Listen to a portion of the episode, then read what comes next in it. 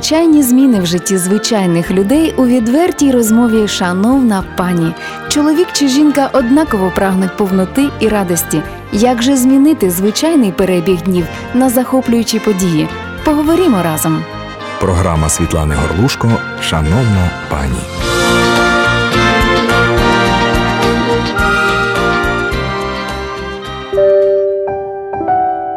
Вітаємо всіх е, в ефірі Світлого Радіо. У нас сьогодні в студії, як завжди, прекрасна чарівна гостя, шановна пані Віра Касєвич. Я вас вітаю у нас в гостях. Очень приятно.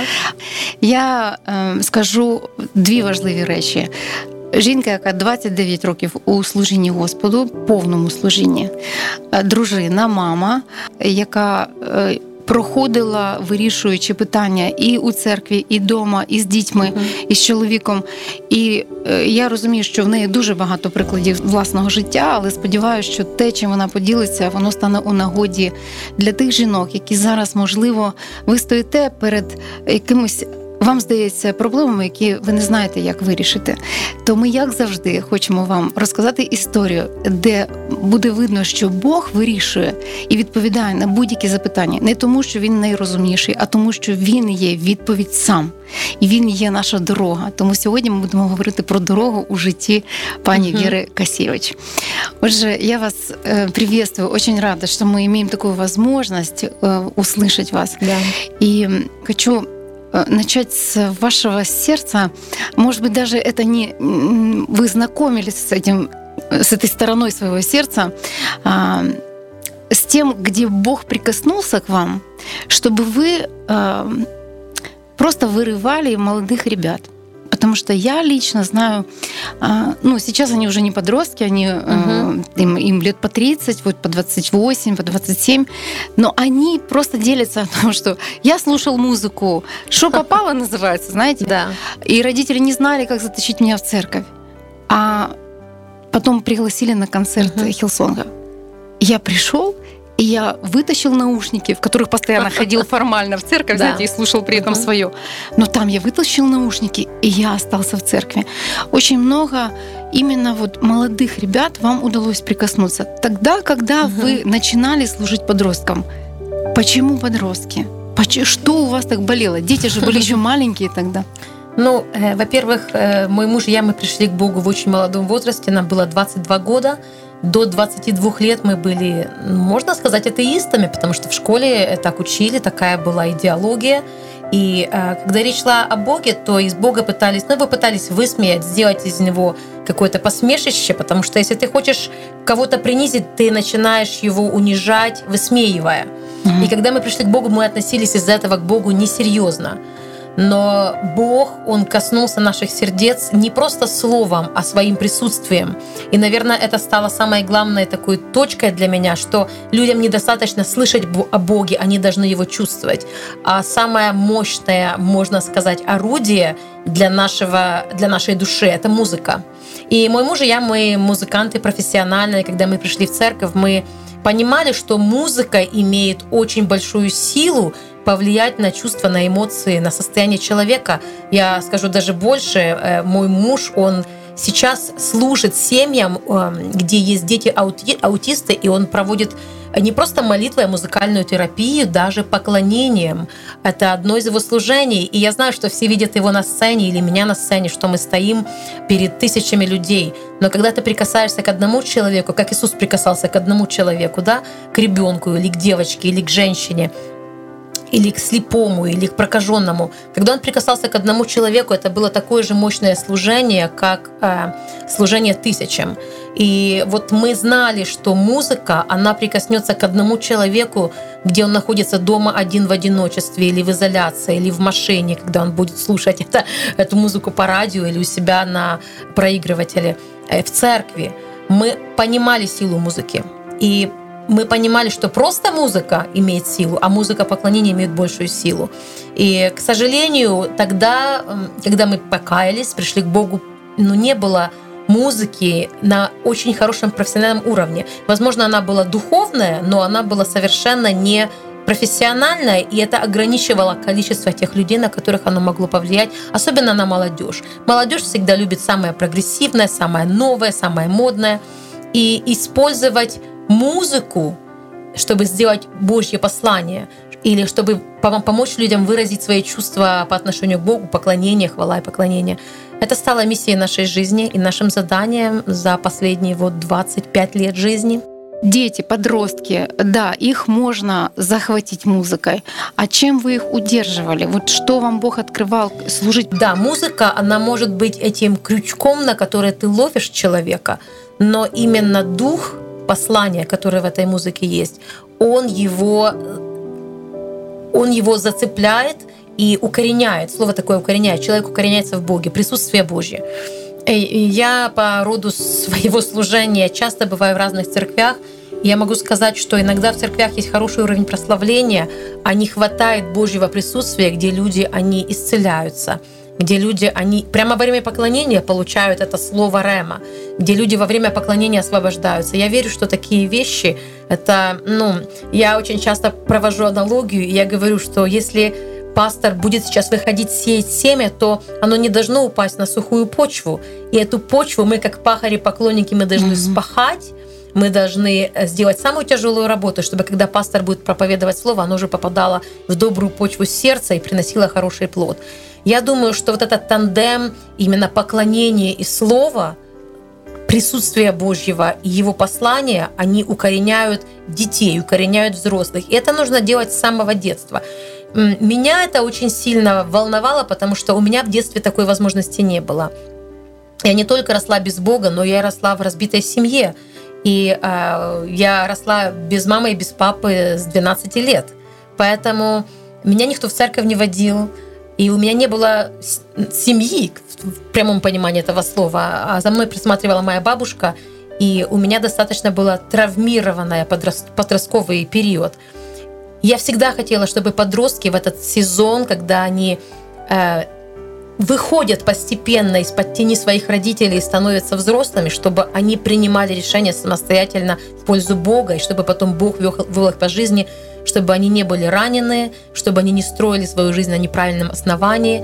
Мне очень сильно этого хотелось, поэтому я знала, что то, что мы делали с альбомами, прославление, э, а я перевела более 400 песен, перевела и записала. Конечно же, с командой прославления мы вместе записывали, но э, я понимала, что это наследие, которое будет передаваться из поколения в поколение, но это тот плод, который укоренит их в Боге и изме- может способен изменить всю их жизнь. А вы сталкивались с тем, что вы видите, что ребята, они наполняются, они э, переживают присутствие Божье, они напевают песни, угу. но у них не меняются приоритеты. Конечно. В, каких направлениях э, больше всего приходилось служить вот именно ребятам, которые формируются, да, там угу. с 12 и выше? Это, это такое время, когда нужно найти свою цель, угу. надо понять, кто есть кто, надо понять, что не надо соревноваться. Так много, у них так много задач на самом деле, что я говорю, подросткам надо вообще сопереживать больше, чем их учить. Ты можешь нести ответственность только за свою семью или за свое поместное собрание. Церковь Иисуса Христа, она большая, она разная. Но Бог не дает задание, например, пастору за всю Вселенскую Церковь. Или Бог не дает задание маме и папе за всех детей этого мира. Он дает ответственность по поводу своих детей. Конечно, если ты можешь расширить свое сердце и вместить в него еще чужих детей, потому что чужих детей не бывает, не все это могут сделать. Мы с моим мужем постарались расширить свое сердце, чтобы вместить больше духовных детей. И у нас есть много людей, которые никогда даже не были частью нашей церкви, но которые благодарят нас и за те семена, которые мы посеяли в них через, через конференции, через альбомы. Но, конечно же, ответственность мы несли за своих духовных детей. И мы видели и наблюдали, когда дети э, фокусируются больше на веселом времяпровождении или приходят в церковь из-за друзей. Это мы видели, и нам нужно было как пасторам, э, ну, немножко э, направлять этот путь. Угу. Ну, Бог делает то же самое. Пасти. Да, да, Бог делает то же самое, Он нас э, направляет. Угу. Он наш путь. Он наш, э, очень известная песня есть сейчас на, русском, на английском языке, она звучит «Waymaker», э, «Путеводитель» путеводитель, да, он нас ведет, и он каждый день освещает нам один шаг. Он не показывает весь путь, один шаг, он нас ведет. Он не говорит, что я вам покажу всю картину. И точно так же нужно э, держать руку на пульсе у своих детей, у своих духовных детей. И я могу сказать, это очень тяжело, особенно когда детей, у нас была молодежная команда, и было 100 человек, потом стало 200, потом был один период, когда было около тысячи молодежи, очень тяжело держать руку на пульсе, особенно когда были мамы и папы, которые открыто говорили, мы ходим в другую церковь, но детей приводим к вам, чтобы вы их научили. И мы себя чувствовали, говорит, да нет, что вы, мы же не детский дом. Дети должны расти в семье, родители должны быть с детьми, дети должны видеть, как поклоняются родители. Поэтому сложно э, воспитывать детей, где родители не в церкви здесь, а где-то в другом месте. Очень тяжело, потому что в конце концов, да, ты э, пастор церкви, ты духовный э, лидер, ты духовный наставник, но ты не принимаешь решения за жизнь этих детей. Поэтому сложности были, и в этом и заключается трудность работы, работы пастора. Не все хотят быть пасторами.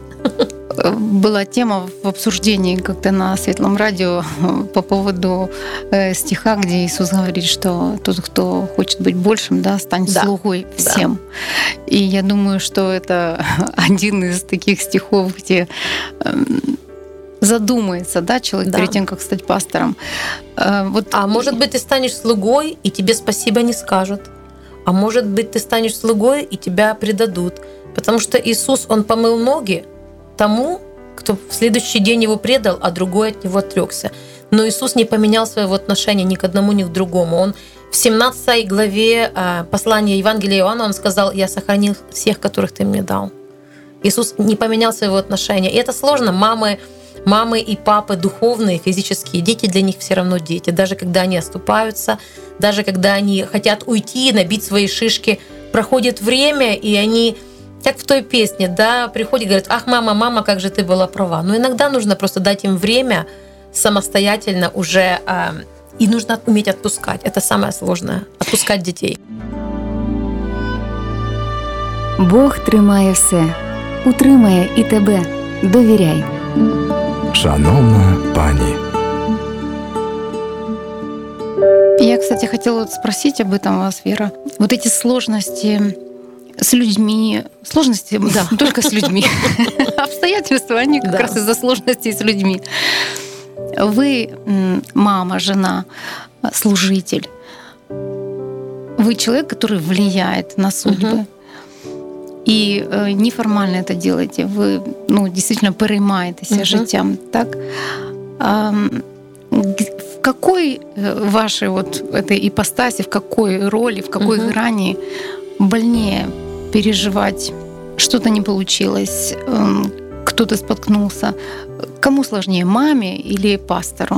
Вас вот вы как хм. женщина, где вы сложнее переживаете? А я думаю, что невозможно провести границу. Потому что пастор – это э, тот же папа и та же мама духовные. Конечно же, Отец Небесный – это наш Отец Небесный. Мы не можем заменить Отца. Но вот это вот отношение, если ты, как Павел говорит, «я родил вас», есть много людей, которые называются вашими наставниками, отцами. Возможно, тот популярный, возможно, тот известный. А иногда вот я наблюдаю, что иногда даже дети, они дают предпочтение другим людям, пренебрегая своих родителей, потому что родители, ну, не такие известные или не такие важные. Но я считаю, что мы должны понимать э, значимость тех людей, как Мардахей воспитал Есфирь. Да, мы читаем сегодня книгу Есфирь, но по сути дела о Есфире без Мардахея не было. Но он-то оставался в тени. Было ли ему тяжело жить в тени? Только в конце книги Есфири, в 10 главе, говорится, что о величии Мардахея. А все это время говорится о Есфире. Но он взял эту девочку, воспитал, и она, конечно, могла бы забыть о нем. И многие благодарят, некоторые забывают.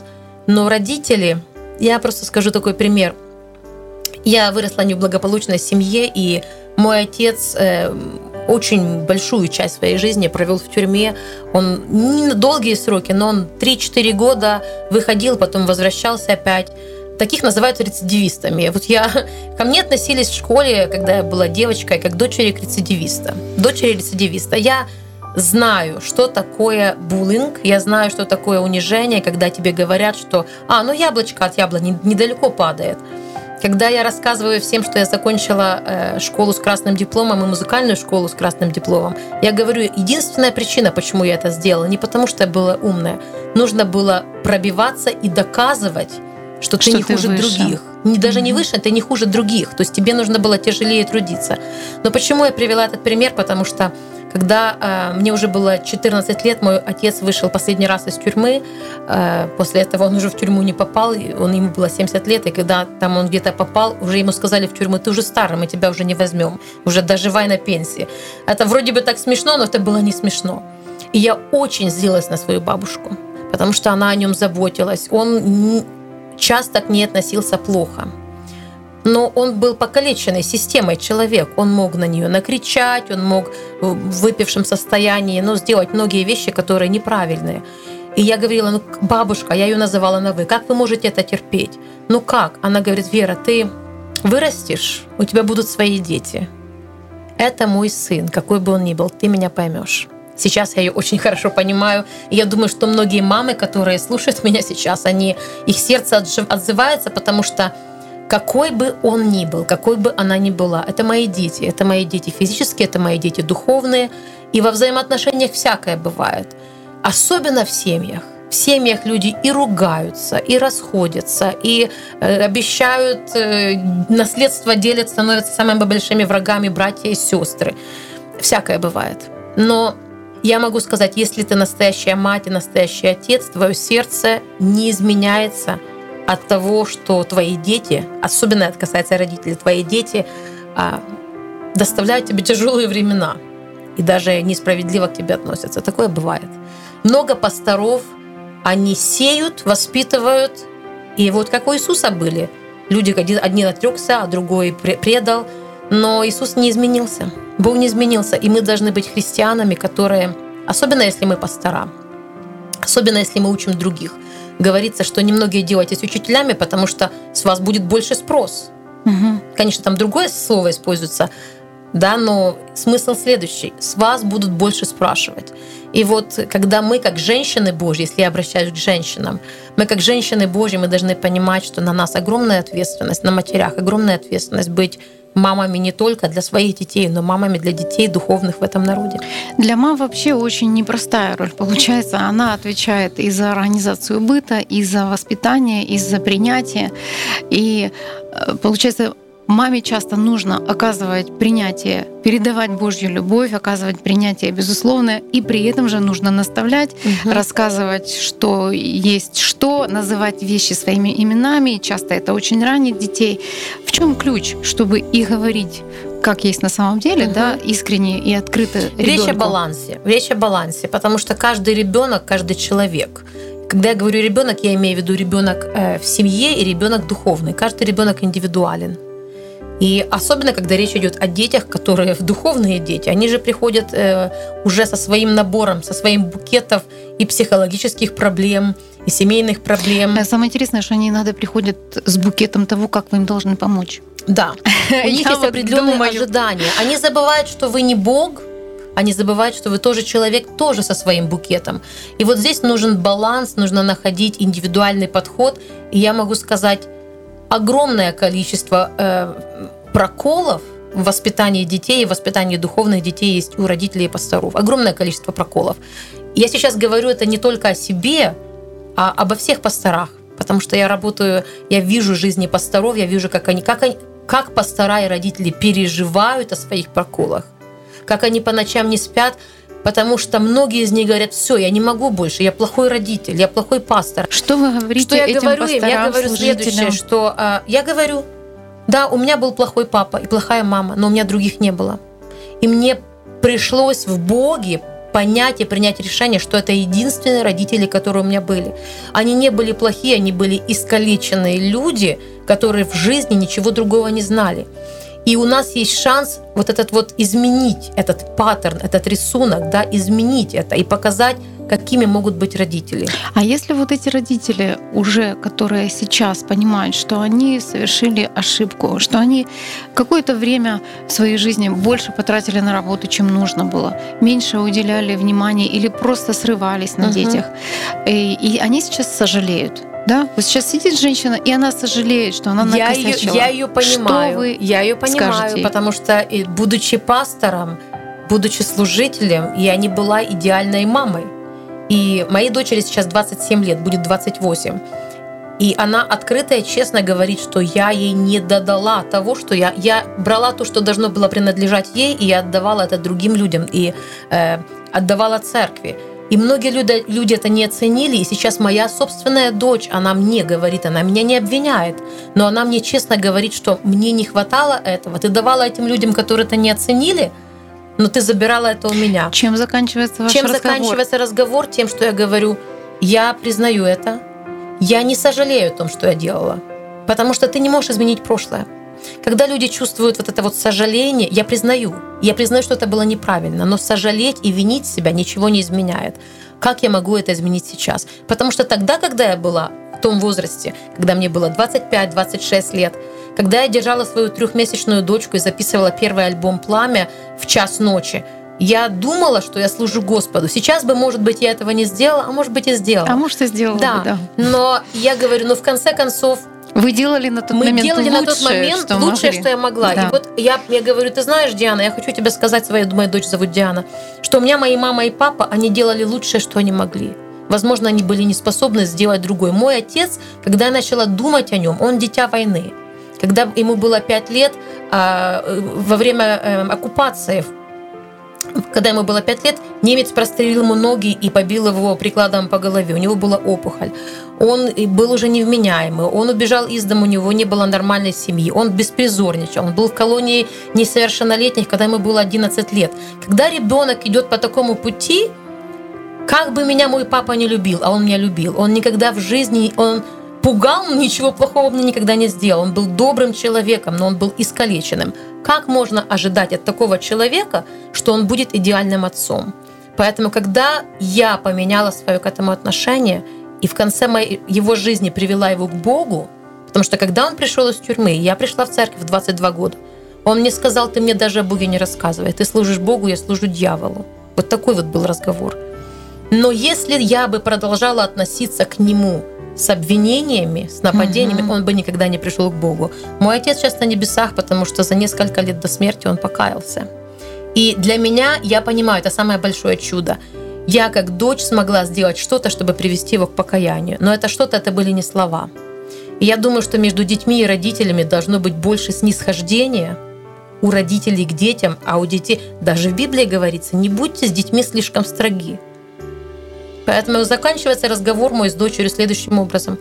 Ты знаешь, много вещей я осознаю, что я сделала. Могла бы сделать по-другому, неправильно. Хотя я не могу сказать правильно, неправильно.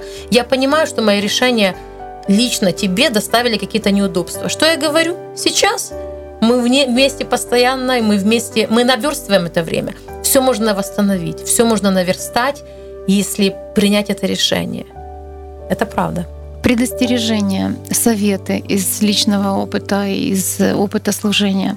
Чего мамам все-таки нельзя делать? любые взаимоотношения, они сугубо индивидуальны. Есть дети, которые нельзя даже голос повышать. Бывает в одной семье на одному нельзя Да, повышать, Да. а другому нужно А, толдычить. потому что, э, да, один ребенок понимает только вот это, вот другой ребенок. Поэтому каждая мама, она должна быть чувствительна к своему ребенку. Я, например, э, имея возможность иметь нянечек для своих детей, я все-таки старалась детей носить возле своего сердца. У меня не было нянь, потому что я хотела, я хотела их понимать. И то я не всегда их понимала. И то я не всегда понимала, что им нужно. Мои двое детей совершенно разные. Но я полагаюсь на Божью милость и благодать. Если я что-то не доделала, не додала, самое худшее, что я смогу сделать, обвинять себя и винить себя. Я уже изменить ничего не могу в прошлом. И мои дети должны быть снисходительны ко мне, как я была снисходительна к своим родителям. И я думаю, что когда мои дети, вот у моего сына сейчас пятеро детей, я понимаю, что у него пятеро сыновей, и он захочет, чтобы его сыновья были снисходительны к нему, потому что как отец пятерых мальчиков, которому 11, 9, 7, 5 и 3. Я прекрасно понимаю, что все сделать, обо всем успеть, тем более у моего сына жена, она бизнес-вумен, она дома не сидит.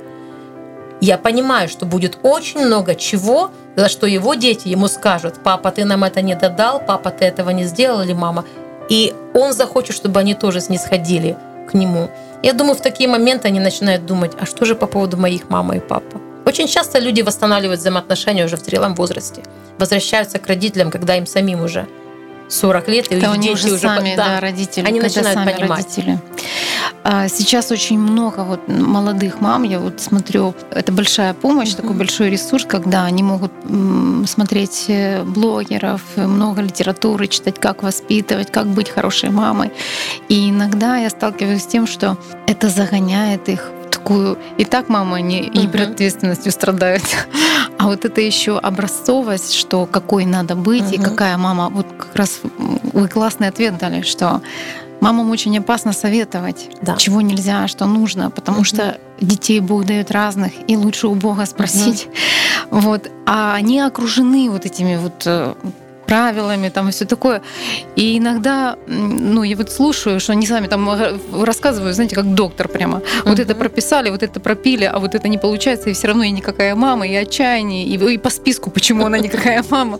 Вот э, как, э, как, как их останавливать? Ты же не скажешь, что ну перестань смотреть. Да, Вот да. Где это утешение, чтобы мир вернулся и, и началось действительно это служение ребенку? Я вот, я просто, я очень люблю читать книги, и особенно книги, которые, вовле- э, которые вовлечены э, в психологию человека, воспитание детей, взаимоотношений. Я очень люблю психологию, потому что, будучи пастором, тебе нужно понимать психологию людей. Не потому, что я идеальный психолог, а потому, что я хочу понимать хотя бы азы.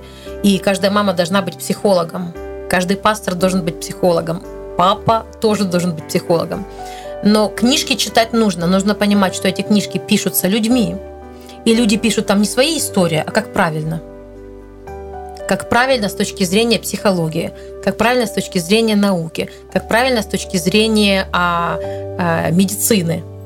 Но это стандарт, которому, может быть, мы много прочитали, если даже мы хотя бы сделаем 20% из того, чтобы прочитали, мы уже победили. Потому что лучше сделать 20%, чем не сделать ничего. Знания нужны. Но этот стандарт, он не должен становиться бичом, которым потом ты сама себя будешь бичевать, потому что ты не сделала, ты не попала в десяточку. Дес- В десяточку попасть Даже в я не девяточку. знаю, даже в девяточку. Я не знаю, я не попадаю не то что в девяточку, но, наверное, в семерочку. Но, по крайней мере, я выполнила свою задачу, я ее сделала. Но давай поговорим с тобой о Библии. Раз в Библии есть четкие указания по тому, как нужно воспитывать своих детей. Есть несколько буквально стихов, есть несколько стихов, что самое главное нужно дать детям. Самое главное, что нужно дать детям, вот здесь не надо много книг читать. Им нужно привить любовь к Богу, им нужно заложить библейские принципы, их нужно научить любить других людей, быть добропорядочными и любить Божью церковь. То есть руководствоваться вот этими вещами во Конечно. всей своей жизни. Конечно. Потому что если речь идет о хорошей маме, говорится, что а, старица, ну, старшая женщина, я себя уже считаю старицей, потому что я уже бабушка. Да? Ну, это Старица. единственное, что вы о себе знаете в плане Да. старицы. Больше Вот, я ничего не уже видно. считаю старицей, и говорится, что старицы должны учить молодых. Вот когда говорят, что женщины не должны в церкви учить, я всегда говорю, секундочку, говорится, что женщины должны в церкви учить. Но они не должны учить мужчин. Пусть они сначала займутся тем, что они будут учить молодых, как любить мужей, как воспитывать детей. Но не говорится, а как дайте же мне руководство Библии, как учить. Но я верю, что если ты прошла, ты старица, ты уже воспитала своих детей, у тебя уже внуки, ты уже будешь знать, как какой женщине молодой дать совет. И книги книгами, но никто не отменял а, женской вот этой вот партнерства, женской дружбы. Особенно дьявол бьет на дружбу между дочерьми и мамами. Мгм. Дьявол бьет на дружбу между молодыми мамами и женщинами постарше. Обычно молодые говорят, да что ты там знаешь, ты в свое время, вот мы в другое время. А мама наоборот говорит, ты ничего не умеешь, я тебя сейчас научу. Это все делает враг. Потому что враг знает, что если взрослые женщины начнут учить молодых, а молодые начнут прислушиваться ко взрослым, но они будут все учить в Боге. Старшие не будут контролировать молодых, а молодые не будут пренебрегать старшими. В этом есть сила. В этом есть сила, и каждое поколение будет намного сильнее и крепче, и будет меньше у нас людей, которые обращаются к психологам. На жаль, час нашої програми вичерпано. Я дуже дякую вам за цю розмову і сподіваюся, що деякі моменти варто законспектувати, але найголовніше насправді, якщо у вас є дорослі діти, то От найважливіша річ е, товаришуйте з ними, подружіться з ними, не просто е, наповнюйте їх наставленнями, а все ж таки проводьте з ними час, щоб їм було приємно, щоб вони хотіли розкритися перед вами. А ви могли поділитися і наставити своєю любов'ю і мудрістю. Спасибо вам, Вера, большое Пожалуйста. за искренность и вообще за ваше служение. Пусть ваше серце от розширяється далі. А вам, шановні спасибо. наші слухачі і глядачі, до наступної зустрічі в програмі Шановна пані. Шановні пані, в кожній програмі ми ділимось з вами радістю і перемогами, які отримують жінки тут і зараз. Якщо у вашому житті ще панує темрява, будь ласка, будьте уважними до голосу Бога, який стукає в ваше серце. Творець неба і землі віддав самого себе, щоб стати нам Отцем назавжди. Якщо ви вірите, що Ісус Христос помер і воскрес на Христі, то скажіть це своїми устами і прийміть дар вічного життя з Богом. Повторіть за мною, будь ласка, Отець Небесний, прошу тебе, прости мені мої гріхи. Я вірю, що Ісус Христос Син Божий. Вірю, що Він помер і воскрес для мого виправдання. Господь Ісус, увійди в моє серце та стань Господом мого життя. Дякую тобі, Спаситель, за дар вічного життя з Богом. В ім'я Ісуса Христа. Амінь. Тепер, шановні жінки, зміни в вашому житті залежать не від того, скільки можете ви самі, а від того, скільки ви зможете довірити Богові, а йому сміливо можна довіряти все. До наступної зустрічі в програмі Шановна пані.